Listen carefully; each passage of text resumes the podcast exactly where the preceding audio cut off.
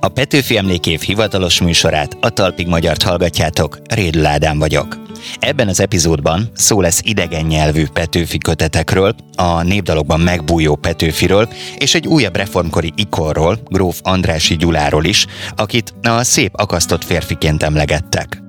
Vajon hogyan lesz egy halára ítéltből magyar miniszterelnök? Ferenc József, aki soha nem bánt meg semmit, mondta az Andrásének, hogy hát kedves gróf, azért én örülök, hogy 51-ben azt az ítéletet nem hajtották magán végre, és Andrási állítólag azt mondta, hogy az ön öröménél csak az enyém nagyobb. Az egyik legnagyobb Petőfi magángyűjtemény tulajdonosa mire a legbüszkébb? Amihez Petőfi keze hozzáért. Na most ezek olyan tárgyak, amik életében az ő szobájában voltak. És hogyan válhattak a Petőfi versek népdallá? Több generáción keresztül énekelték ezeket a szövegeket úgy, mintha ez a néphagyományból került volna elő. Irány a múltunk, ami a jelenünkre hat, és a jövőnkre mutat.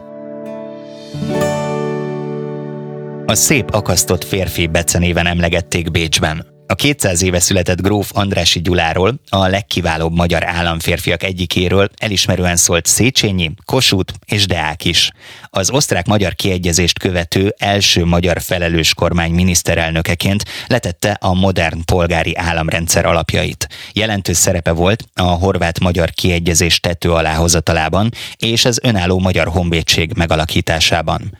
Barátság vagy szerelem fűzte Erzsébet királynéhoz. Ennek is utána járunk dr. Herman Ró Róbert, történész, egyetemi tanár segítségével. Sok szeretettel köszöntelek a stúdióban. Szép jó napot! Kérlek, hogy nyújtsát nekünk először is egy virtuális névjegykártyát Gróf Andrási Gyuláról. Honnan indult és hogyan ért ilyen magasra? András Gyulának az édesapja Andrási György, Széchenyi Istvánnak a legszorosabb munkatársai, elvbarátai közé tartozott, tehát a, az első liberális reform nemzedéknek a, az egyik kiemelkedő tagja volt. Maga Andrási Gyula ugye ugyanabban az évben született, mint Petőfi Sándor, és ez önmagában nagyon érdekes a, az ő szempontjából. A politikai életbe az 1840-es évek közepén lépett, az első gyűlési beszédét még 1846-ban mondta Sátorói új helyen, tehát Zemplén vármegyének a közgyűlésén, és 47-ben pedig alsó táblai követként vett részt a, mint később kiderült utolsó rendi országgyűlésen. Ez azért érdekes, mert ugye grófként alanyi jogon a felső táblának, tehát a főrendeket, az arisztokratákat tömörítő táblának lehetett volna a tagja, de ő úgy gondolta, hogy ő inkább a demokratikusabb alsó táblán vesz részt. És ami még nagyon érdekes, hogy már ekkor nagyon kiterjedt volt a kapcsolatrendszer a reform ellenzéken belül. A 47-ben megalakult ellenzéki pártnak volt egy ilyen szűkebb koordináló testület a rendi országgyűlésen, amiben hát azért ilyen, hogy is olyan személyek voltak, mint Batyányi Lajos, Kossuth Lajos, Szent Iványi Károly, tehát akik már évtizede nyomták az ipart, és Andrási is belekerül ebbe a, a testületbe, ami önmagában mutatja a súlyát. Egy 24-25 éves fiatalemberről van szó. Végigcsinálja az utolsó rendi országgyűlést, ott van abban a követségben, amelyik a Kossuth féle felirati javaslatot viszi Bécsben 48. március 15-én, és hát amikor megtörténik a 48-as rendszerváltás, akkor mindjárt ki is nevezik Zemplén vármegye főispányává, tehát 25 évesen már egy megyét vezet. Nagyon sokat láttak benne, és szerintem okkal ezek a nagy emberek, akiket felsoroltál. Széchenyi például ezt mondta, minden lehet belőle, még Magyarország nádora is. Milyen kapcsolat volt kettőjük között? Széchenyi is nagy reménységeket fűzött Andrási Gyulához, de aztán úgy tűnik, hogy a 40-es évek végén inkább csalódott benne, mert hogy azt gondolta, hogy ugyanazt a középpárti megközelítést fogja alkalmazni, mint ő, és hát Andrási pedig az ellenzéknek a fő irányához, tehát a Kossuth és Batyányi Lajos által fémjelzett radikálisabb irányhoz csatlakozott. Széchenyi rosszolóan föl is jegyezte március 15-én a naplójába, hogy hát, hogy ez az Andrási Gyula, ez milyen egy alak, hogy örül annak, hogy Bécs lángokban áll, bár akkor már vége volt a Bécsi forradalomnak, maga a nyugtalanság, erről úgy látta, hogy Andrási ezt jó néven veszi, nem pedig rossz néven, mint mondjuk a, a nemes gróf. A naplójában is a későbbiekben többször előfordul, például amikor visszajön az emigrációból Andrási, akkor 1858-59-ben több alkalommal föl is kereste a grófot, akkor már ugye a Döblingi elmegyógyintézetben, és hát voltak közös vállalkozásaik, tehát például a Tisza szabályozásában közösen vettek részt 1846-47 48-ban. Hogyan lesz miniszterelnök egy akasztott emberből? Magyarázzuk meg kérlek ezt a bécsi becenevét, hogy szép akasztott férfi. Miért kapta ezt? Hát ugye Andrási Zemplén vármegye főispánja volt, de aztán 1848. októberében már ott van a Sveháti táborban, amikor megindul a támadás Bécs felmentésére. 49 tavaszán pedig a magyar kormány, a Szemere Bertalan vezette kormány kinevezi őt a magyar kormányzat isztambuli követévé, ugye hivatalos hadbírósági eljárást indítottak ellene, mint minden magyar diplomáciai megbízott ellen, felszólították, hogy jöjjön haza, hát Andrásénak persze esze ágában sem volt, és ezért 1851. szeptember 21-én több más társával együtt olyanokkal, mint Kossuth, Szemere, Batyányi Kázmér, Táncsics Mihály, Irányi Dániel, halára ítélték, miután az ítéletet nem tudták rajta végrehajtani, ezért a Pesti új épület mögötti fapiacon fölállították a bitófákat, és kis táblácskákat raktak föl, amire fölírták az elítéltek nevét, és a hóhér megkapta értük ugyanazt a díjazást, mint hogy effektíve fölakasztotta volna őket. Ezt értjük úgy, hogy jelképesen felakasztották. Igen, ez az Inefígie,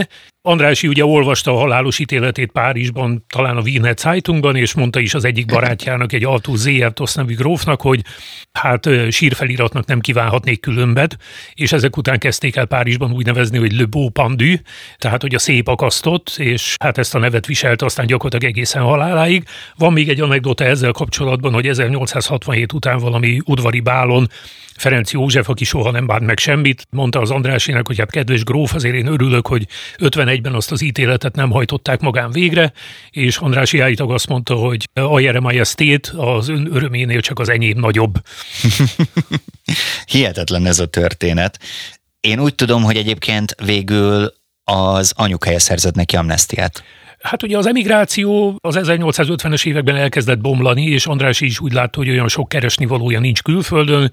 A tetejében megnősült, elvette Kendefi Katinkát, aki szintén egy erdélyi származású arisztokrata családnak volt a sarja, és 57-ben úgy döntött, hogy akkor hazajön, ehhez le kellett tenni a hűségesküt. Ferenc Józsefre, meg meg kellett ígérni, hogy nem fog többet rosszalkodni, tehát nem vesz részt forradalmi üzelmekben utoljára még egyébként elbúcsúzott Kosuttól, aki azt mondta neki, hogy hát persze menjen, hát holton valami értelmeset is tud csinálni. Tehát Andrási, ha úgy tetszik, a 48-as eszményeihez mindvégig tartotta magát, 1849-ből a katonai vereségnek a hatására, ha úgy tetszik, kiábrándult, és valóban az anyjának is komoly szerepe volt abban, hogy a, a derék gróf hazajöhetett, Ugye amikor hazajön, akkor olyan sok mindent egy ideig nem lehet csinálni, mert neoabszolutizmus van, katonai megszállás, rendőruralom és minden, ami elképzelhető, de hát aztán az 50-es évek végén, 60-as évek elején elkezd egy kicsit enyhülni a politikai láthatár, és Andrási ekkortól viszont már beleveti magát a politikába itthon is. Nem sokára jön majd a szerelmi szennyes, de előtte talán akkor induljunk onnan, hogy az osztrák-magyar kiegyezést követő első magyar felelős kormány miniszterelnökeként letette a modern polgári államrendszer alapjait. Ez mit akar pontosan? Ugye az 1848-as rendszerváltás félig meddig félbe maradt, és számos olyan kérdés volt, amelyet nem rendeztek. Ilyen volt például a hadseregnek a kérdése, ugye Andrásének az egyik legnagyobb cselekedete az volt, hogy egyrészt rávette a Magyarország gyűlést arra, hogy fogadja el a közös, tehát a császári királyi hadseregnek a finanszírozását, fogadja el azt, hogy vannak közös ügyek a monarchia két fele, tehát Magyarország és a rajtán túli tartományok között, ilyen a külügy, ilyen a hadügy, illetve ilyen az ezek fedezetét szolgáló pénzügy. Vannak közös érdekű ügyek, ilyen a kereskedelem, vagy ilyen a vámügy. Ezt ugye egyformán nehéz volt átvenni Bécsben, illetve Budapesten vagy Pest-Budán. Ilyen volt ugye a horvát-magyar kiegyezés, 48-49-ben az egyik legtöbb problémánk az a horvátokkal volt, és Andrási elérte azt, hogy egyrészt megindult a déli határvidéken húzódó határőrvidéknek a polgárosítása, és ezzel együtt a horvátországos csatolása. Szlavóniát is megkapták a horvátok, amiről szintén korábban voltak területi viták, és ehhez még egy viszonylag kiterjedt belső önkormányzatot, és az is nagy dolog volt, hogy sikerült azt is elérnie ez főleg Bécsben volt nagy vívmány, hogy a császári királyi hadsereg mellett fölállítsák a magyar királyi honvédséget. Ugye a honvéd névnek elég rossz csengése volt Bécsben 1848-49 óta, de Andrási meggyőzte Ferenc Józsefet arról, hogy ha lesz önálló magyar hadsereg, akkor a közös hadsereget is könnyebben fogják elfogadni. Ígértem egy kis reformkori bulvárt. Barátság vagy szerelem fűzte Erzsébet királynéhoz? Sziszivel kapcsolatban azért vannak plegykák róla, ami azért furcsa, mert én úgy tudom, hogy igazából négy szem közt ezt nem is beszéltek egymással. Hát maga az etikett ezt magában lehetetlenné tette. Tehát ugye azért ez nem a 20.-21. századi európai udvaroknak a világa. A Bécsi udvarban ott egy nagyon szigorú spanyol típusú etikett uralkodott, ami azt jelenti, hogy persze a királyné vagy császárné az fogadhatta a magyar miniszterelnököt, de nem négy szem közt. Arról meg végképp nem nagyon lehetett szó, hogy mondjuk egymással romantikus kalandba keveredjenek. Ez Ferenc József se nagyon tűvte volna, meg el se nézte volna. Az kétségtelen, hogy Erzsébet részéről volt egy nagyon erős rokonszenve a magyarok iránt, és nyilván ez a rokonszenvez kiterjedt Andrási Gyulára, mint a kiegyezéstető aláhozójára is. Igen, de ez azért volt érdekes nekem, mert ugye Kendefi Katinkával, akit említettél is, szerelemből házasodott, közben meg azt olvasom, hogy az 50-es évektől szeretőket pénzelt. De akkor ezek szerint ebben a kultúrában ez elfogadott volt? Ez minden további nélkül belefért, ez mondom, ez más arisztokrata családoknál is előfordult. Ha jó ízléssel és kellő diszkrécióval csinálták, akkor nem veszélyeztette a családi békét. Igen, csak szerette a művészeteket, bár a zenéhez annyira nem értett, de a képekhez nagyon is, és van egy aranyos anekdota Munkácsi Mihályjal kapcsolatban az ő életében. Igen, az egyik talán minisztertársa vagy arisztokrata társa megkérdezte tőle, hogy hát minek vegyül olyan emberekkel, mint Munkácsi Mihály.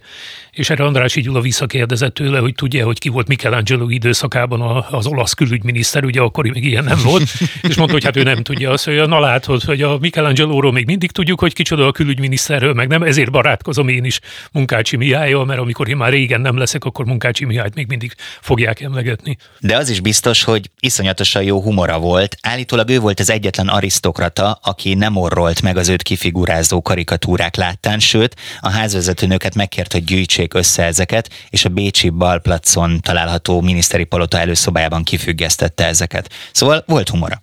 Kétségtelen, és tegyük hozzá, hogy e- ez meg volt a családi alap is. A, az egyik testvére Andrási Manó, a nagy keleti utazó, az maga is nagy karikaturista volt már a reformkorban, illetve 48-49-ben, tehát volt honnan hozni a, az ezzel kapcsolatos humorérzékét a grófnak, és ugye nagyon érdekes, hogy a halála után azt hiszem egy vagy két évvel már meg is jelent egy anekdota gyűjtemény róla. Nagyon kevés olyan magyar politikus van, akiről mondjuk ennyi fajta szellemes anekdota maradt fenn, és olyanok, amelyekben, ha úgy tetszik, ő van a nyerő pozícióban. Mi volt Gróf Andrási Gyula álma, és megvalósította-e? Andrásinak talán a legnagyobb álma az az volt, hogy Magyarországnak a Habsburg birodalmon vagy az osztrák császárságon belüli alkotmányos önállóságát biztosítsa. 1848-49-ben is ez volt a célja, és 1857-es hazatérése után is, és ez voltak éppen sikerült neki. Ez a talpig magyar, ahogy a reformkor nyomot hagy.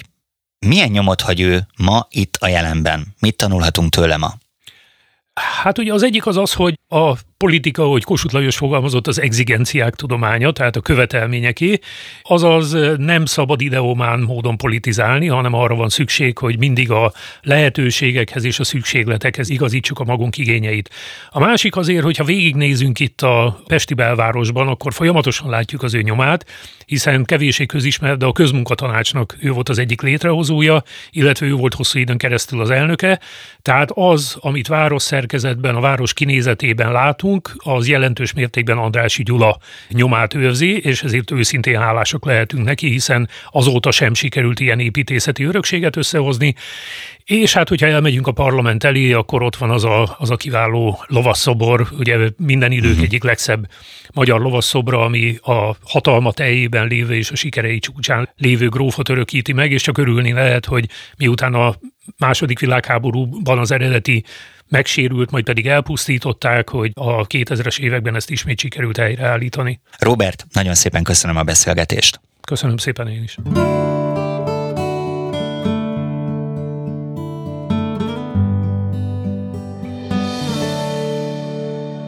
Udmurt, Volapük, Baskír, Perzsa. Csak néhány különleges nyelv a világnyelveken túl, amelyen Petőfit olvashattuk. 200 éve született költőnk írásait a világ 55 országában fordították le saját nemzeti nyelvre. Székely Gábor helytörténész gyűjteményében több száz idegen nyelvű könyv, kézirat és újságcikk található. Ezekből nemrég kiállítás nyílt a Kunszent Miklósi Felső Kiskunsági Emlékek házában. A tárlat április 30-áig látogatható. Üdvözlöm Gábor!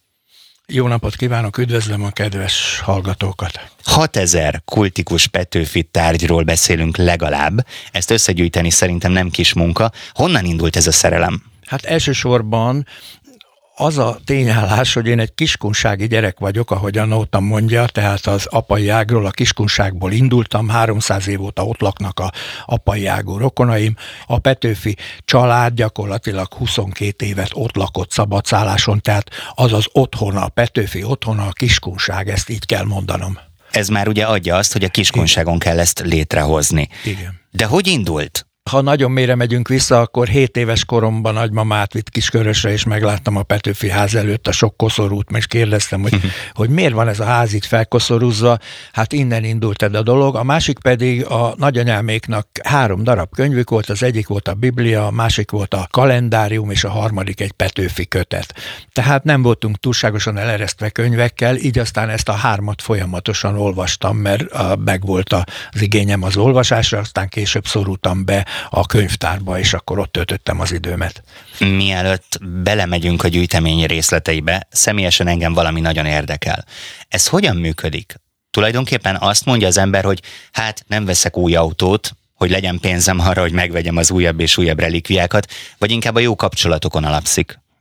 Tulajdonképpen mind a kettő, de a, az alapja ennek az egésznek az, hogy én nekem Magyarország elég még azt mondom, hogy még, még Erdélyt hozzáteszem, hiszen az őseim onnan származnak, de én nyugatra nem annyira vágyom. Amikor barátaim elmennek nyugati államokba, meg az ilyen-olyan szigetekre, akkor én azt mondom, hogy maradok itthon, olvasok, gyűjtöm a Petőfi könyveket, gyűjtöm a, azt, amit szeretek, a helytörténeti gyűjteményt, hiszen a felsőkiskunság helytörténeti gyűjteménye is óriási anyag, és valahogy úgy érzem, hogy, hogy nekem van egy ilyen kis küldetésem, hogy ne nagyon szórjam el a pénzemet, hanem próbáljam beletenni abba, hogy létrejöjjön ez a bizonyos Petőfi kiskunsági gyűjtemény, múzeum, én nagyon szeretném, ha múzeummá válna, ugyanis Petőfi Sándort nagyon megsértették szabadszálláson, csak nem agyonverte a saját népe 1848. júniusában az országgyűlési képviselő választáson,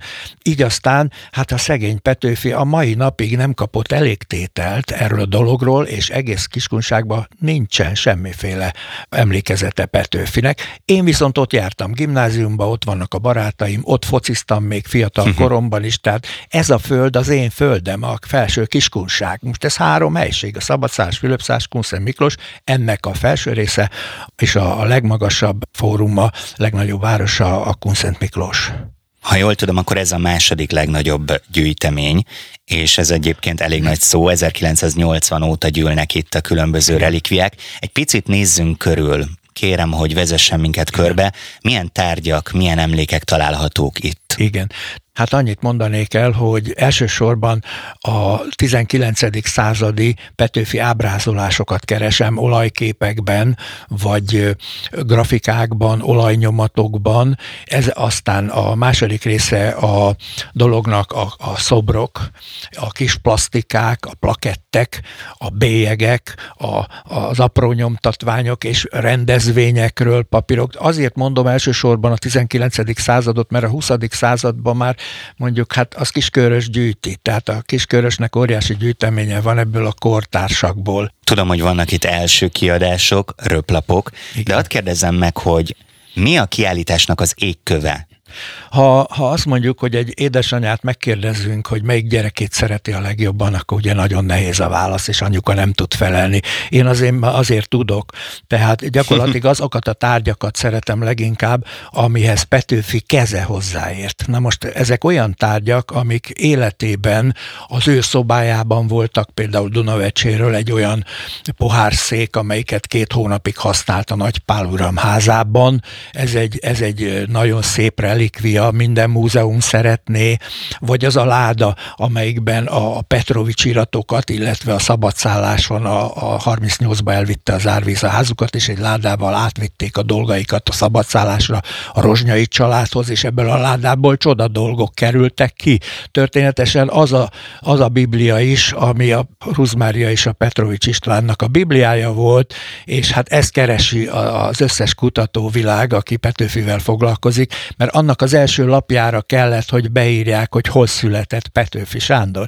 Az a baj ebben, hogy 38-ban, mikor átvitte a rozsnyaiékhoz egy magasabban fekvő részre az árvíz elől, akkor az első lapot valószínűleg kitépték, amim rajta volt, és a rozsnyai család 1851-be kezdte írni a saját beírásait. De azt tudjuk, hogy ehhez a családhoz került. Nem tudom bizonyítani, mert egyetlen firka nincs rajta, tehát egyetlen bejegyzés, de azt tudjuk, hogy Petőfi Istvántól, hogy volt egy nagyméretű bibliájuk, és ez azért is fontos, mert 1805-ben adták ki ezt a bibliát, akkor konfirmált mind a kettő, a Petrovics István és a Krúz Mária is. Ők egyidősek voltak. De miért tépték ki ezt a lapot? Azért, mert, mert a szabadságharc után ugye Petőfi nevet azt nem nagyon volt szabad kiejteni, és a bakkorszakba hát keresték égre földre a Petőfit.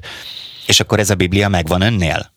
Ez a Biblia, ez egy nagy, nagy bőrkötésű Biblia, ez megvan nekem. Tehát azért említettem, hogy azok a kedveseim, amihez Petőfi keze hozzáérhetett. De több ilyen dolgom is van, tehát nem akarom most az egészet felsorolni. Ezen kívül a Petőfi első kiadásai a legnagyobb értékek, hát tudjuk, hogy 16 kötetet adott ki életében, és 13 röplapot. Na most ezek közül elég szépen volt nekem, Hát ezek óriási pénzeket jelentenek ma már, ezek az első kiadások. Beszéljünk egy kicsit a nyelvekről. 55 nyelv, ez tényleg rengeteg. Arra vagyok kíváncsi, hogy Petőfi költeményei mennyire tudtak megélni külföldön, mennyire váltották be a fordítások a hozzájuk fűzött reményeket a német kiadók ugye nyilvánvalóan erősebbek voltak anyagilag, mint Európa más országaiba, és ez nagyon szépen tükröződik a könyvkiadásokban is.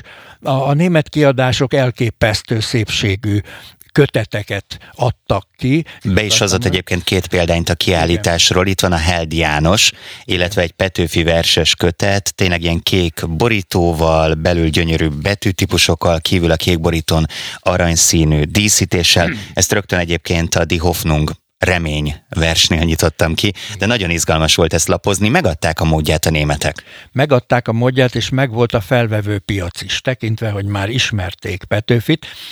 Gyakorlatilag először a Kertbeni Károly fordította Petőfi verseket, olvasta, Kérem szépen azt találtam mondani, és ezt fennen hangoztatta a következőképpen, Európa irodalmi egén egy új fényes csillag született.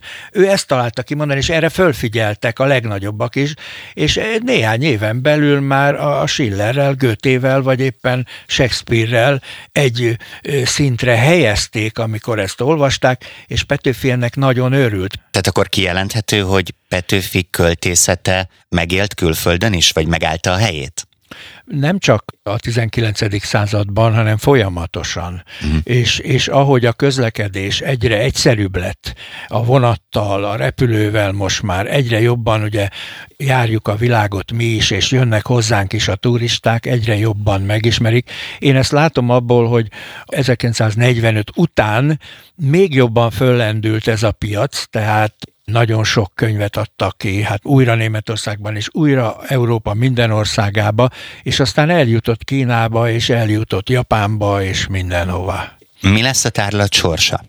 Hát a tárlat sorsa az, hogy visszakerül a könyves polcokra, szépen rendszerezve minden ország külön-külön fakba helyezve, mert valljuk be, az idegen nyelvű könyvek azért nem annyira látványos, mint hogyha kiteszek mindenféle festményeket, szobrokat és egyebeket, és azért nem mindig a szakemberek jönnek be hozzám, hanem szeretném az iskolásoknak látványossá tenni a kiállítást, mert ahogy engem megfogott a Kiskörösi Petőfi háznak a koszorúkkal teli, emberekkel teri homlokzata, az azt remélem, hogy a hozzám bejövő iskolásokat ugyanúgy meg fogja fogni a látvány, és a későbbiekben Petőfi kedvelők lesznek. Az ön által említett Biblia nagyjából mennyit ér?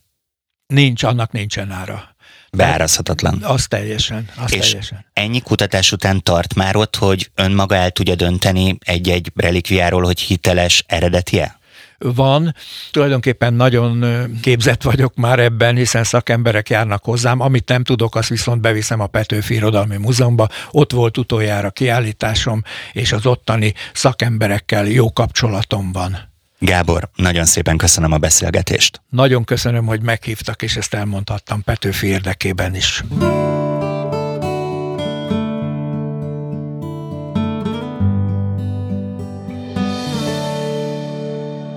Nagyon meglepő volt, hogy egy csomó népdalról, amit tanultam, kiderült, hogy Petőfi versek és műköltészet.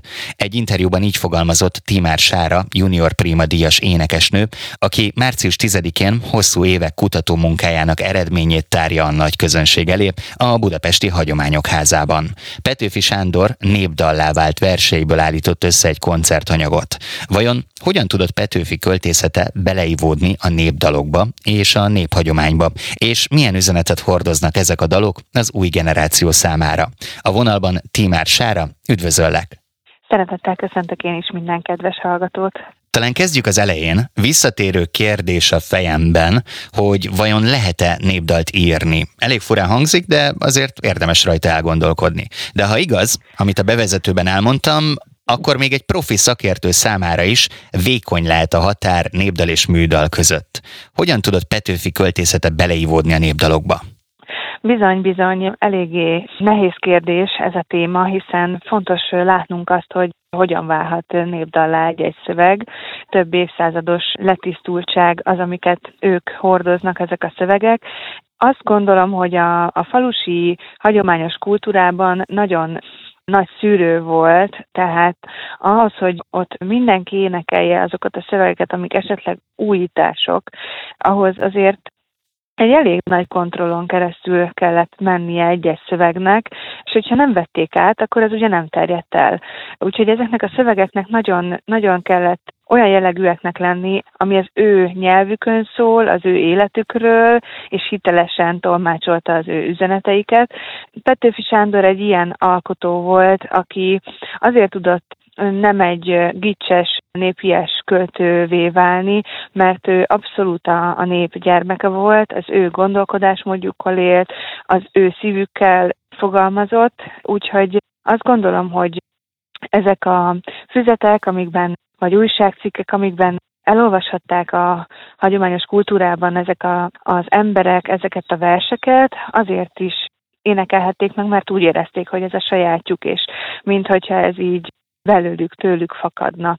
Amikor elkezdtem ezen a témán gondolkodni, nekem őszintén szólva egy ilyen ugrott be, ez pedig a kislak áll a Nagy Duna mentében. De aztán elkezdtem még foglalatoskodni ezzel, és kiderült, hogy nagyon sok olyan sor van, ami akár több népdalban is megjelenik Petőfitől, sőt olyan is, hogy teljes vers bukkan fel, és ami még jobban meglepett, hogy nem csak egy területen, hanem tulajdonképpen az egész Kárpát-medencében. Szerinted melyik az a legfelkapottabb Petőfi sor, amit akár így énekhórán is tanulhattunk, és több népdalból visszaköszön? Fú, ez nehéz kérdés, hiszen én egy kicsit szakbarbár vagyok, és sokkal mélyreszántobban tanulmányoztam ezeket a népdalszövegeket, mint mondjuk akik az énekórán tanulnak, ezért azt gondolom, hogy nincs teljesen rálátásom a realitásra, viszont vannak olyan szövegek, amik tényleg rengeteg népdal szövegben előkerülnek, ilyen például a De szeretnék az erdőben fa lenni, és ez rengeteg nótában is fellelhető, rengeteg népdalban is. Számomra például ez volt egy olyan szöveg, ami, ami nagyon meglepő volt, mert gyakorlatilag az összes tájegységen megtalálható.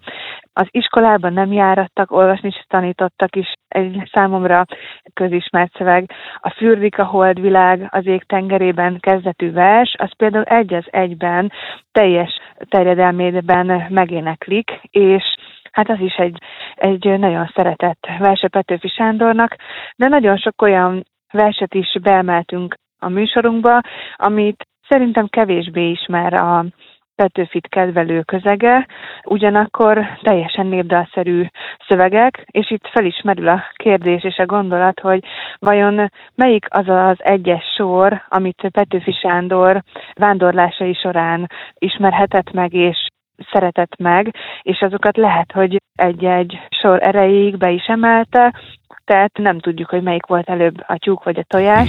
Ez bizony egy nagyon nagy kutatómunkát igényelne, hogy kiderítsük. Anyám tyúkja vagy a tojása, melyik volt előbb, igen. Egyébként visszatérve a kiinduló kérdésemre, szerinted lehet népdalt írni? Tudom, hogy ellenmondásos, de azért mégis. Népdalt nem lehet írni, hiszen a, a népdalok azok több évszázadon keresztül kristályosodtak ki, és alakultak ki, és hát a mai társadalmunkban már nem is olyan formán élünk, ahogyan annó, hogy szájról szájra terjedtek ezek a szövegek, és apáról fiúra, anyáról lányára, tehát ezek a körülmények már nem adottak arra, hogy úgy éljünk néphagyományban, mint azok az emberek, akiktől fölgyűjtöttük ezeket a népdalokat.